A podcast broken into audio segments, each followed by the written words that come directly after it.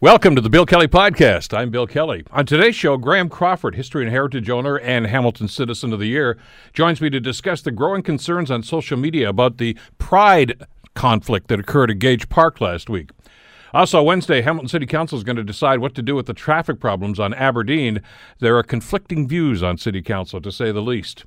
10th anniversary of the death of Michael Jackson is coming up. Has his image been tarnished forever because of what's been happening, especially with that HBO documentary? It's all coming up. The Bill Kelly Podcast starts now. Today on The Bill Kelly Show on 900 CHML. To begin with today, uh, we mentioned Pride yesterday in Toronto. The celebrations, such as they were in Hamilton, were the weekend before that. And I say such as they were because they were marred, obviously, by an incident. Well, first of all, that happened at City Hall that spilled out over to Gage Park where the festival was taking place in an ugly confrontation. Uh, Graham Crawford has been writing about this uh, on social media over the last little while. Many people, many of you have been posting uh, opinions and, and some concerns about what has happened. Uh, and one of the common themes here is the, uh, well, inaction, as some people are characterizing it, by Hamilton City Council. And of course, some concerns about Hamilton Police and their reaction to what was going on.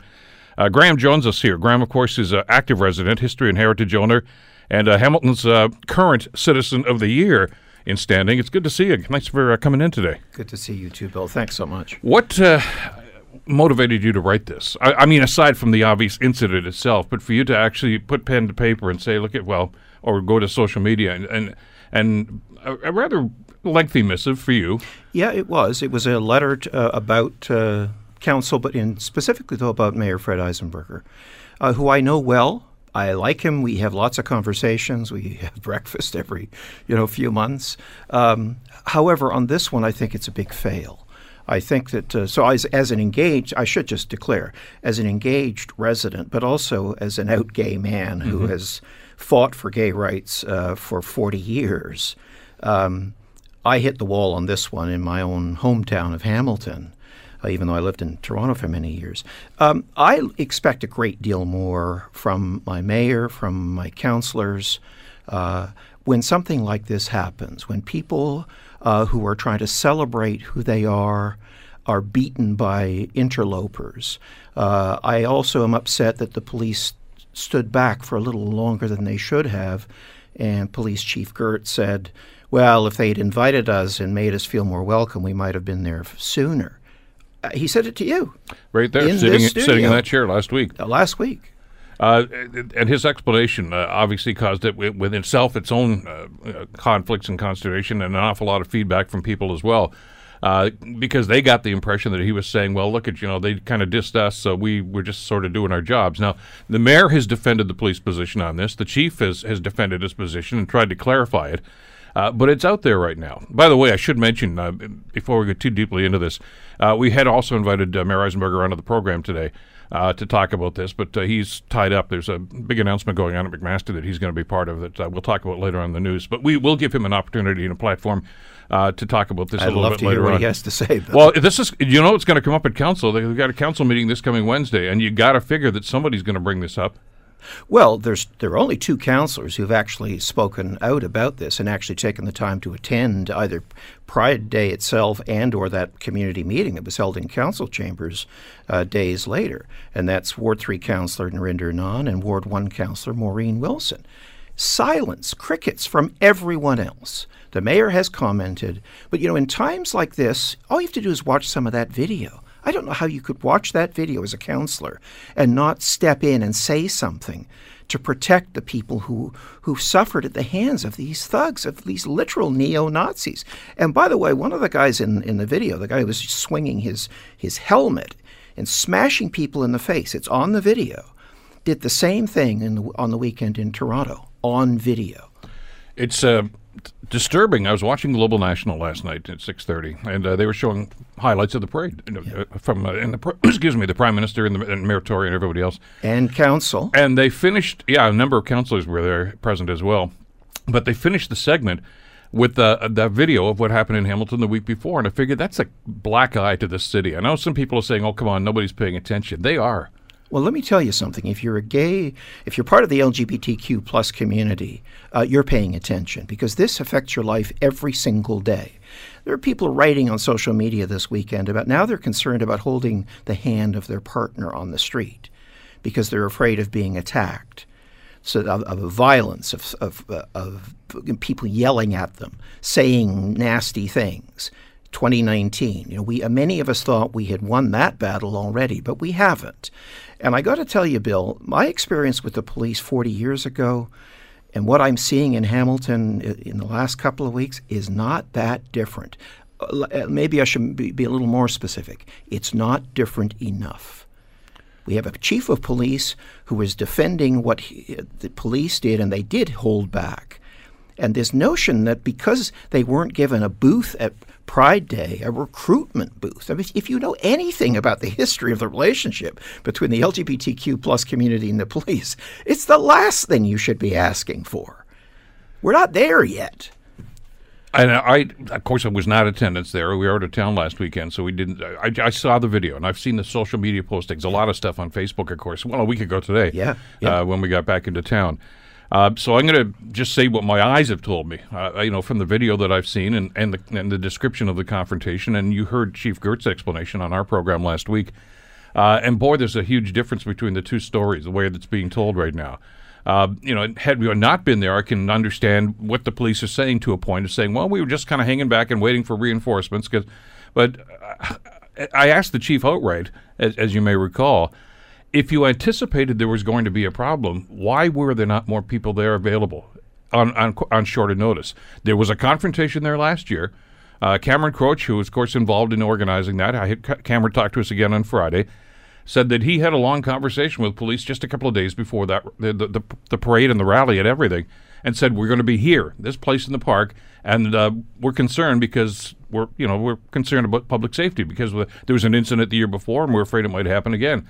Now, my understanding is that the police were actually quite a distance away from that, notwithstanding the fact that they were already told that this is where the, the activity was they going to be. Were shown on a map, on an aerial photograph, exactly where the violence last year took place. And they were nowhere near that, based on what I've been told, and based on what the chief said himself. Uh, and they did. They held back. They waited. It took longer. And his excuse was, "Hey, it's an 85 acre park.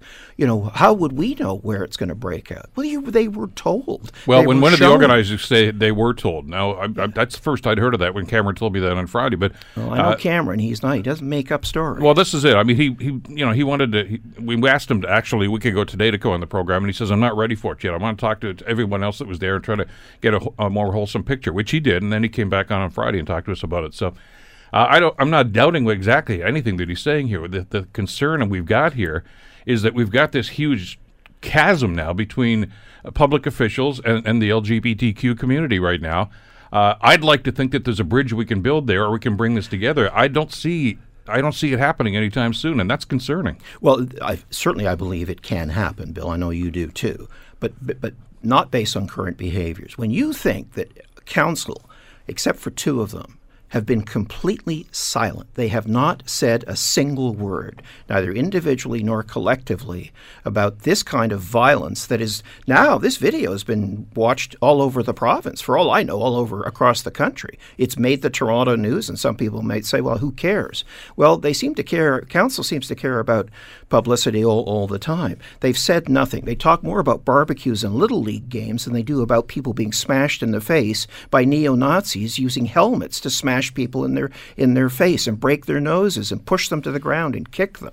This is the time for our council to stand up in solidarity and make a statement. And it is time for Mayor Fred Eisenberger to lead council in that and not to put out these generic statements. And by the way, Bill, little bit of research. Uh, 2018, March of 2018, Council voted based on the on the violence that was happening in 2018 of March at City Hall and at Pride later on to look into this and to work with community groups and the police to put a stop to this. And Fred Eisenberger at the time put out a generic statement about hate has no place in this city. 15 months later, he put out basically the same statement, and they did nothing about it. They stood back, they watched, and they said nothing. What has happened to uh, to well, I, I was going to say the respect that I think is is owed uh, to to Pride and to LGBTQ community, and and I, I talked to Cameron about this last week, Cameron Kroetsch. Uh, I can recall my days on council. Uh, actually, it was right after amalgamation. Bob Wade was the mayor. Yeah. And there had been, as you can recall, Graham, some huge controversies Oh, about even recognizing Pride Week uh, at City Hall previously. There was a human rights complaint the city lost, and uh, that's that's before Mayor Wade was in charge. But anyway, there's, Bob Morrow. there's going to be a large parade, and uh, I got to tell you, Bob Wade got a lot of pushback when he said, "I'm going to be in the parade." Uh, a lot of people from his community, uh, some people on council, were a little skittish and said, "Are you sure?" And, and Bob's response, to his credit, was, "I'm mayor of all the people." Good for him. And he, he was there. He rode in the car in the parade. And as you recall, there was a longer parade then, went all the way down to the waterfront. Uh, and there were incidents then. There were some people with making some ugly remarks along the road, and then th- those people were actually vilified by the council the next day, saying, hey, yeah, "We don't tolerate that," and they, they spoke out about this. There doesn't seem to be that sort of support Well, these look- days. As you mentioned, uh, very few councilors showing up for events now. Uh, and I, I'm just wondering, has, in your mind, have things deteriorated in the last 10, 15 years? Well, you know, Bill, if you'd asked me that two years ago, I would have said, absolutely not. Are you kidding? Back in, you know, 1981, when I took to the streets in Toronto and was pelted with literally rocks by thugs, and the police were there, and the police actually pushed us to the ground and did not go after the guys throwing the rocks. Literally, this is a true story. Um, I would have said, oh, no, it's changed quite a bit, Bill. It's, it's, it's transformational in nature. But you know, when you start, when, when in times when things start to change and violence comes up again and is public and is obvious, and the police respond in a way that is way too similar to the way they did back in the 80s, I, I have to say I am, I am deeply disappointed and I am greatly worried. Uh, we are not making progress, and now it's been 10 days since this happened, or nine days, and we're no further along in terms of better messaging. Uh, it's time for the mayor to step up and to say something about this. He was being lambasted by many people, and they're not all members of the LGBTQ plus community. Many people I know who were just supported, they're allies, saying it's time. Something has to be said. Something has to be done. And Chief Girt, you know, he, he, he wants us to sit down and have coffee with cops, and then he responds this way. I said that was a PR stunt. Clearly, it's a PR stunt. That coffee with a cop nonsense. This is the time when you need to stand up and speak for the entire force, Chief, and stop blaming us for the problem. It was not us. We did not create this problem.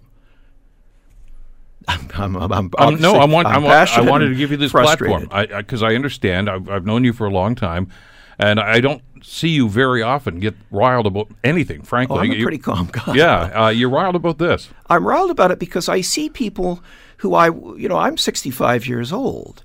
I see people who are, you know, maybe in their late teens getting smashed in the face by neo Nazis dressed in body armor and helmets. Um, and I, and I, it practically brings tears to my eyes. I'm thinking, how can this be 40 years later? That this is still happening, and we have our officials responding in the same way. Uh, it, it has to change. And you know what? I'm, I don't like to use this word, and I don't even like it when it gets used, but I'm using it. Council and, and Mayor Eisenberger and the chief of police should be ashamed of themselves. This is utterly inappropriate on their part. This silence, this, these generic statements uh, about you know not will not tolerate this. Well, generically, the same statement 15 months later in the presence of new data, new video, new violence, new characters, and you make the same damn statement, not good enough. It's a major fail, in my opinion. We've watched in horror some of the things we've seen in the news in in, in the last little while. Uh, Charlottesville, uh, you know, Ferguson, uh, Illinois, and, and we looked at it and said, "Thank God we don't get that sort of thing happening here." Uh, not well, we are. I, It, it's a smaller scale. I'm not going to try to say it's an apples to apples comparison, but we are starting to see radical groups have their way with groups such as the LGBTQ community and. Uh, I- I guess the question a lot of people in this community are asked, and I saw this uh, a common theme on social media, on, on Twitter and on Facebook, is what are we going to do about it? Are we just going to sit here and wring our hands and say, isn't it terrible it's happening here? Or are we going to actually be proactive and do something about this? Well, you know what I would also say to the Hamilton Police Service Board?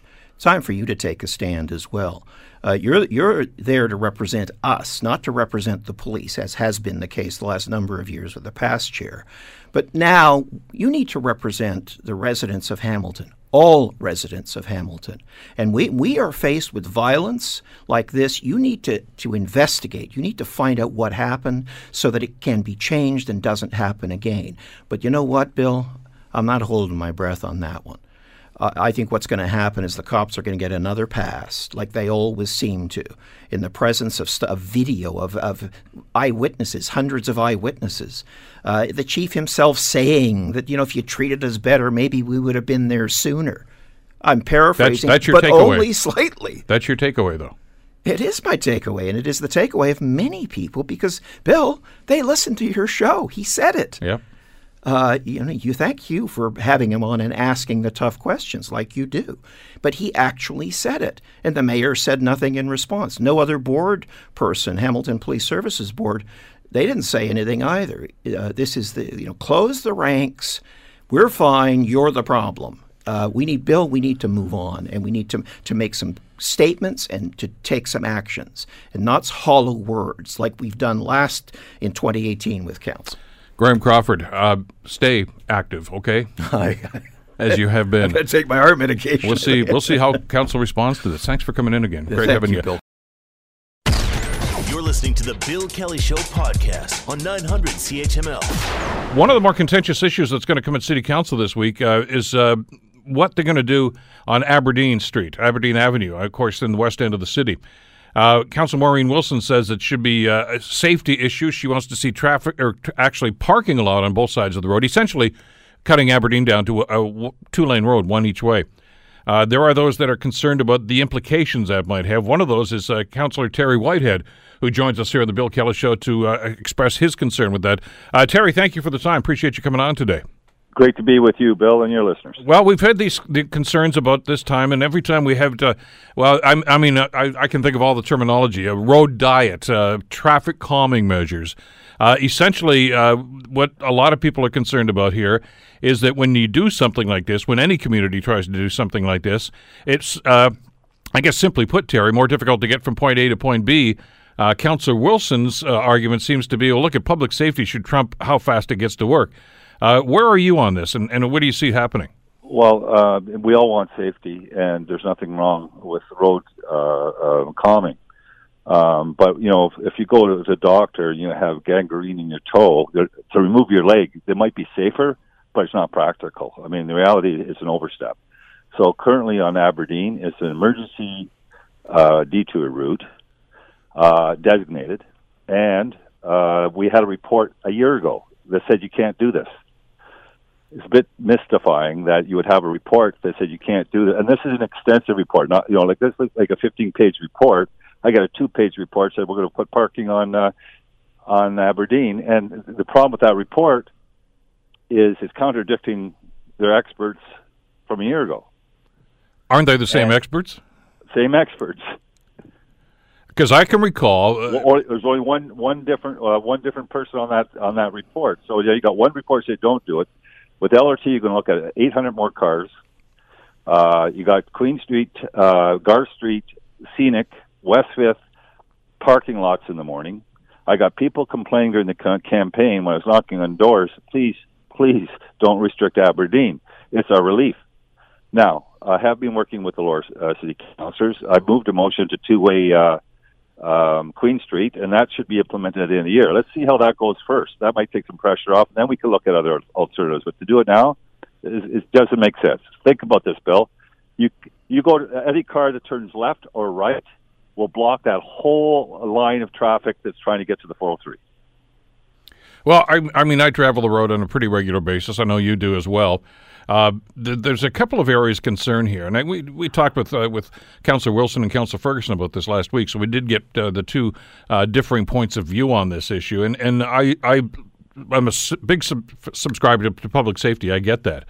But what I'm hearing now, and some of the feedback I got after I had that conversation with Councillor Ferguson and Councillor Wilson, is that look at the the, co- the traffic's pretty much already calm there anyway. He said there's so much traffic going on. This is one resident uh, who lives in the area uh, that uh, the cars are going at the speed limit or below it most of the time anyway. They put the the lowering the speed limit is one element to this, but the the concern I see from the people that seem opposed to what Councillor Wilson is proposing here, Terry, it's the it's the it's the shrinking of, of the traffic flow from one lane eastbound and westbound to what's currently there. That seems to be the major point of contention. Well, well and, and that's the point I'm, I'm making. So right now uh, at peak hour uh, Queen Street is, uh, uh, well, like I said, it's back right up, uh, sometimes all the way to Mohawk, Garth Street. Scenic. The neighbors can't get out of the driveway. It's got over a kilometer and a half of queuing. West Fifth, Fennell. So it's already uh, impacting people on the mountain. Now, uh, to do anything to aggravate that, I, I, let's get back to parking at peak hours. So I am quite quite supportive of putting parking there uh, off peak hours. So uh, at peak hours, uh, if there's uh, issues with children crossing the street to go to school, there's a thing called uh, we have a program. It's called uh, school uh, uh, school guards, right? Crossing guards. Yeah, we can place those guard uh, uh, uh, school guard uh, crossing guards strategically in those locations during peak hours. That will address the safe safety of uh, crossing the street. Now think about this: uh, parking is not in de- demand. Most people have driveways that so I, don't know where the cars could come from, but the problem is you have one car, you're creating a, a conflict now because the lane looks open, and bang, you got a car in front of you. Uh, so I don't anticipate significant parking along that stretch. The other problem I have is on the right side, on the, on the north side of Aberdeen, there's a boulevard. So there's already a spatial differential. So I can't even use a spatial argument. So, you know, when they talk about evidence based as opposed to perception, I prefer to deal with evidence based. As you said, when there's congestion, and I asked that question directly to staff, there is no speeding. So you can't use speeding as a reason to calm during peak hours because at peak hours there's not speeding, and that's that's already proven. That's evidence. So what is the evidence that it's unsafe during peak hours?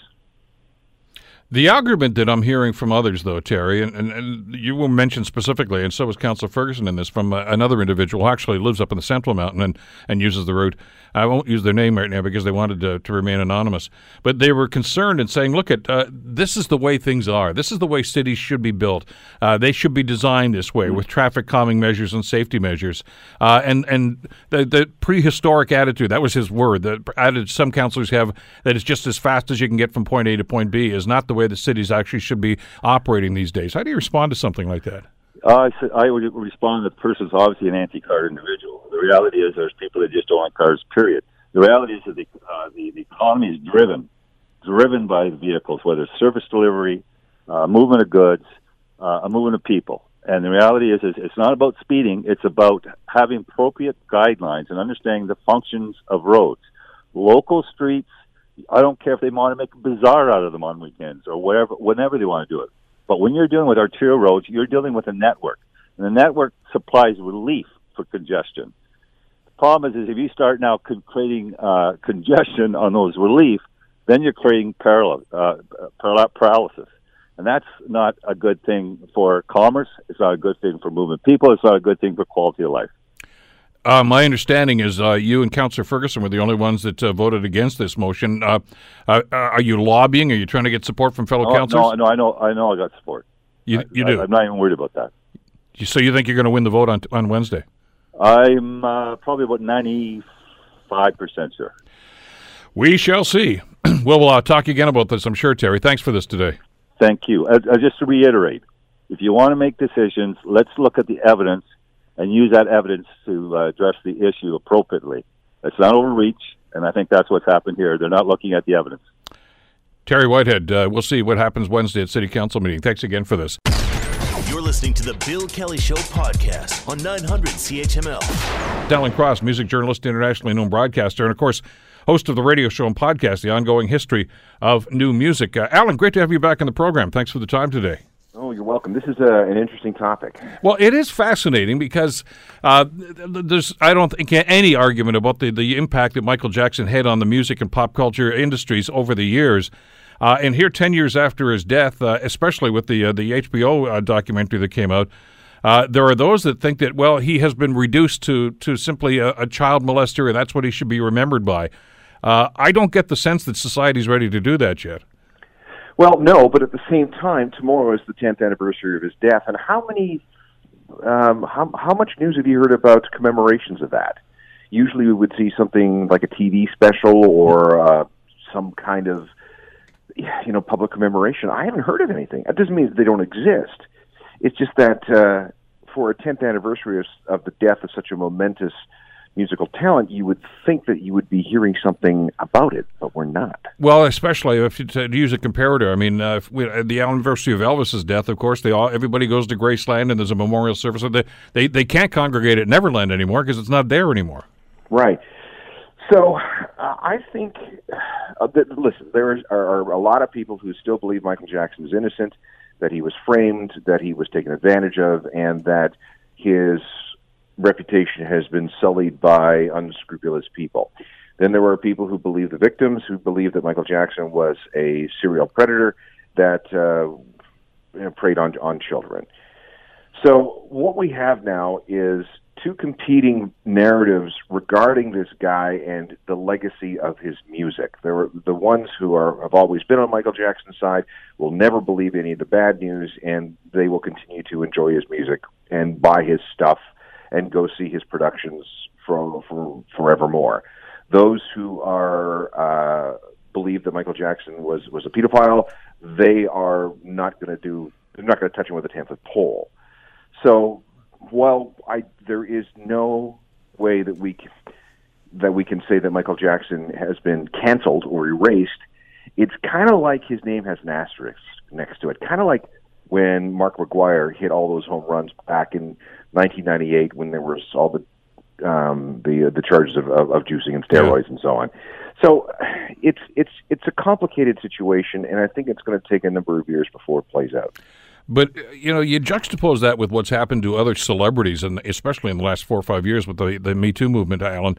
Uh, and it's ruined careers. I mean, from Kevin Spacey, and there's a long list of people we could go down there that uh, were accused, uh, some convicted, some not convicted, but nonetheless, uh, they are expunged essentially from the public consciousness. Uh, that hasn't happened with him. Not with him, and not with a lot of people in the world of music. That's interesting. That the Me Too movement, well, it has reached into the music industry, hasn't had the same effect that it's had with movies and television. Uh, I find that that absolutely fascinating, probably because the whole music industry was based on fantasy. It is about sex, drugs, and rock and roll, and not only is that kind of behavior encouraged, it's certainly tolerated, and certainly um, it, it's been the reason why a lot of people got into the business in the first place. So, for whatever reason, music industry hasn't been, I wouldn't say immune, but certainly has been has not been uh, the proportional response against people in, in the music industry has been lacking. Let's put it that way. And with with Michael Jackson, I, I don't know, you know, how much more proof people need in terms of what he was like as a human being, but his estate continues to generate millions and millions and millions of dollars. So it's in their interest to make sure that his relation, his his legacy and his his reputation remain as unsullied as possible. Is that partly, uh, Alan, because we don't want to believe uh, what's actually going on in the industry? Uh, you mentioned about sex, drugs, and rock and roll. That uh, we we no we we put these people up on a pedestal. We don't want to think them of, of uh, think of them as lesser human beings. I mean, one of the criticisms I heard, for instance, of uh, Bohemian Rhapsody last year was they tried to sanitize uh, uh, the, the, real story of Freddie Mercury, you know, and all the stuff that was going on in his life. Uh, and and maybe we're doing the same thing with Michael Jackson. We don't want to believe it because then you know that that that negates what we already put him up there as as a, a superstar, as an iconic individual. Yeah, one of the things about music is that we use it to describe how we feel, yeah. how to learn how we feel. So if we attach ourselves to a certain artist and believe that that artist can articulate feelings in ways that we can't, in ways that help us learn more about ourselves, and then we find out that that artist may have certain flaws, it's really tough to reconcile that with how the music made you feel and helped you. You know what I'm saying? Yeah. And uh, Michael Jackson, biggest artist the world has ever seen, the biggest selling artist the world will ever see. Uh, how do you reconcile somebody who was who made such great music, who was so popular, who in the background was really weird? Now we knew he was weird before all the child molestation stories broke. I mean, there was him and the chimp, it was him in the oxygen chamber, there was him in the elephant man's bones, and so on. We all had well, and the plastic surgeries and the plastic surgery. We all knew that the guy was was was a little different, um, and it, it, it I wonder if all that kind of softened the blow for the horrible things that he was alleged to have done with children. It's just like, yeah, well, of course he did because he's weird, he's creepy. And again, there's that asterisk that I talk about. He, you know, he was brilliant, but then there's this other thing about him that has to be considered. Not that there haven't been attempts to try to uh, erase him. I mean, we both know, I'm sure, a, a long list of radio stations that will not touch Michael Jackson's music. Well, there's radio stations that won't touch his music. There are record stores that refuse to refuse to sell his albums. Uh, there have been cancellations of some um, musical productions related to Michael Jackson, but at the same time, his memorabilia is still extraordinarily collectible and is going for huge amounts of money. Um, there is a um, Cirque du Soleil show based on Michael Jackson music that's been running in Las Vegas two nights a week, six nights, seven days a week uh, or two shows a night, seven days a week. There's a, a show that's moving to Broadway in, in 2020. So there is still very much an appetite for the music, but again, it's the person behind the music, and maybe people have this uh, ability to to to to compartmentalize, to separate the music from the man. I'm wondering what the future holds in that regard. We do, as as a society, uh, tend to not necessarily forgive, but forget uh, with the passage of time.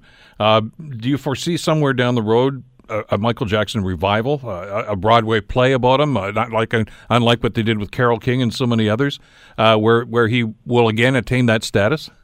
It's possible. you can bet that the the estate is working towards that kind of goal somewhere down the line. Absolutely. but whether or not people will you know, tire of here of the debate of of the stories of the allegations is is, is something else. I don't know. I mean, they're they're I, it, it's really hard to come back fully from allegations involving children. Well, and therein lies the problem. I mean, even if there were an attempt at some point to try to do something to try to once again lionize his character, uh, you can't ignore that aspect of his life, and that's got to be dealt with. And I, I, that's that's as you say, a very touchy subject. I don't know how they could address that. No, I don't know either, uh, unless they want to, you know, use the fake news strategy, which is what they've been doing up until now. Well, and there are those that that adhere to that theory, aren't there? That just say oh. this whole thing was a setup. Yeah, there there are. They're after the money. They're they're you know why didn't they come uh, uh, why didn't they come out earlier? Uh, they um, they they they confess to something completely different. You know, it, it goes on and on and on. It's it's amazing. I mean, because there's a story to be told here. I, I mean, right from the beginnings in Gary, Indiana, all the way up to the uh, to the the uh, the uh, father, of the abusive father, the pushy father. Uh, you know, we've heard that storyline before, and we can accept that, although we may not like it. But gee, that's how some of these guys actually made their bones and, and became famous. But the the other things that have happened in his life, uh, uh, besides the accusations, of course, and and the way that, as you say, an awful lot of the industry turned on him. I mean, he had a, an incredible relationship with the Disney people at one point uh, until that second trial, I guess. And and basically, they've just turned their back on him. Yeah, it's been since the mid 2000s, since uh, when the first big trial in LA happened, when he was actually arrested. That was uh, the turning point for a lot of things. And since then, a lot of people have looked at him, and there, there were a couple of other, you know, TV interviews where he says, "Of course, I, I shared my bed with children," and uh, a couple of other ill-conceived comments that that really have had people turn their back on him as as a human being. Now, should we separate the man from the music? Can we separate the man from the music? That's something that's going to be determined uh, going forward. We won't know for a number of years.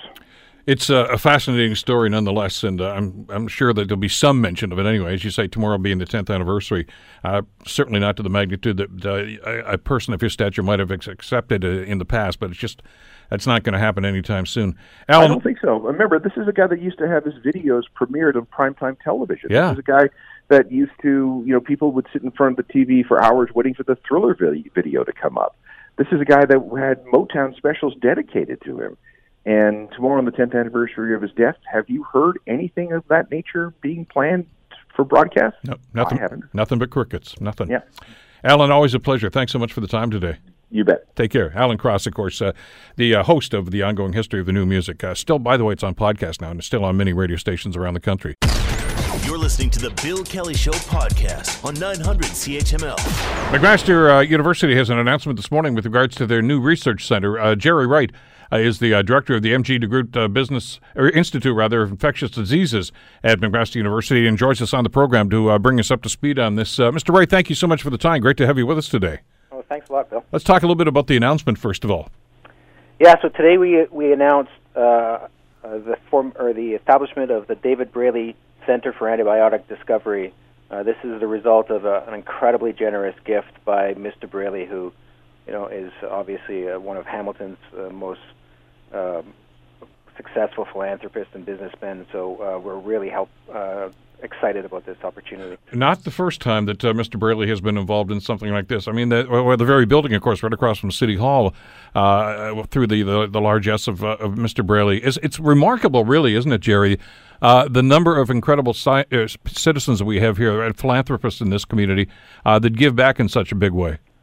It's um, it really is tremendous. It has such a an amazing impact on our ability to do the kind of world leading research uh, that we're trying to do here at McMaster and and to attract some of the best people in the world and, and importantly to to uh, protect and to and to ensure that um, the, the folks here who are doing really hard uh, science are, are being able to to do so in a in an absolute world class environment. Well, I mean, the very fact that here we are talking about the, this the new uh, Discovery Center from the David Braley Discovery Center, and you're doing it at the DeGroote Business. Uh, Mike DeGroote and, and David Braley are two of the main people. Charlie Juravinski and so many others that come to mind. I hesitate to start mentioning names because we're going to leave somebody out, but it's it's remarkable uh, and very necessary. I mean, I, I, guess it's not lost on anybody. I hope these days, Gerry, that uh, uh, money is, is hard to come by for research and, and development. The sorts of things that uh, that you've done uh, at the university and through the hospital. Uh, you know, governments are not flush with cash and they're not handing checks out as they used to do in the past. And you really do rely on this sort of thing for the kind of funding that's necessary. Well, that's absolutely true, Bill. And, and and in order for us, you know, our competitors in in this in this area uh, of medical research and antibiotics in particular, which is what the center is going is focused on, are global and and the impact is global. And so, in order to sort of play with the big boys, if you will, we really have to have um, opportunities like Mr. Braley is giving us. I mean, um, it really is. Uh, a, you know, we have at McMaster just a remarkable group of researchers trying to solve this this problem in antibiotic resistance, trying to develop new strategies to to uh, save people, and uh, but that requires investment and it requires the ability to bring people in from a, dump, a number of different areas, very cross-disciplinary uh, biologists and and clinicians and chemists and engineers. And as you said, it's really challenging to get uh, money that uh, that will help bring those kinds of teams together. So Mr. Braley, uh, you know, saw an opportunity here, saw that we were really uh, leading the world in certain areas and has invested uh, you know, a significant amount of his wealth in, in, enabling us to do that. For that, we're incredibly grateful. Gerry, talking about the research itself, I think a lot of people, when you say uh, antibiotics, they figure, oh, yeah, that, that's a great discovery. But we got everything by the tail right now because we just get a shot of antibiotics and we're good to go. Uh, that's not the case for an awful lot of people. Sometimes uh, uh, they can have a terrible impact, and sometimes they're not effective at all. So there's a, clearly a lot of work yet to be done here. Yeah, and that's exactly it. Eh? So we're so we've been so used over the last 40 to 50 years or so of just relying on antibiotics, and, and antibiotics are there not just to treat infections like pneumonia or or um, blood diseases or, or uh, blood infections or, or things like that when you know catastrophic events that happen to us. They are also what enables you know uh, a surgeon to go in and, and then do heart surgery with with the confidence that if there's an infection that they'll be able to treat it or or replace your hip or your knee.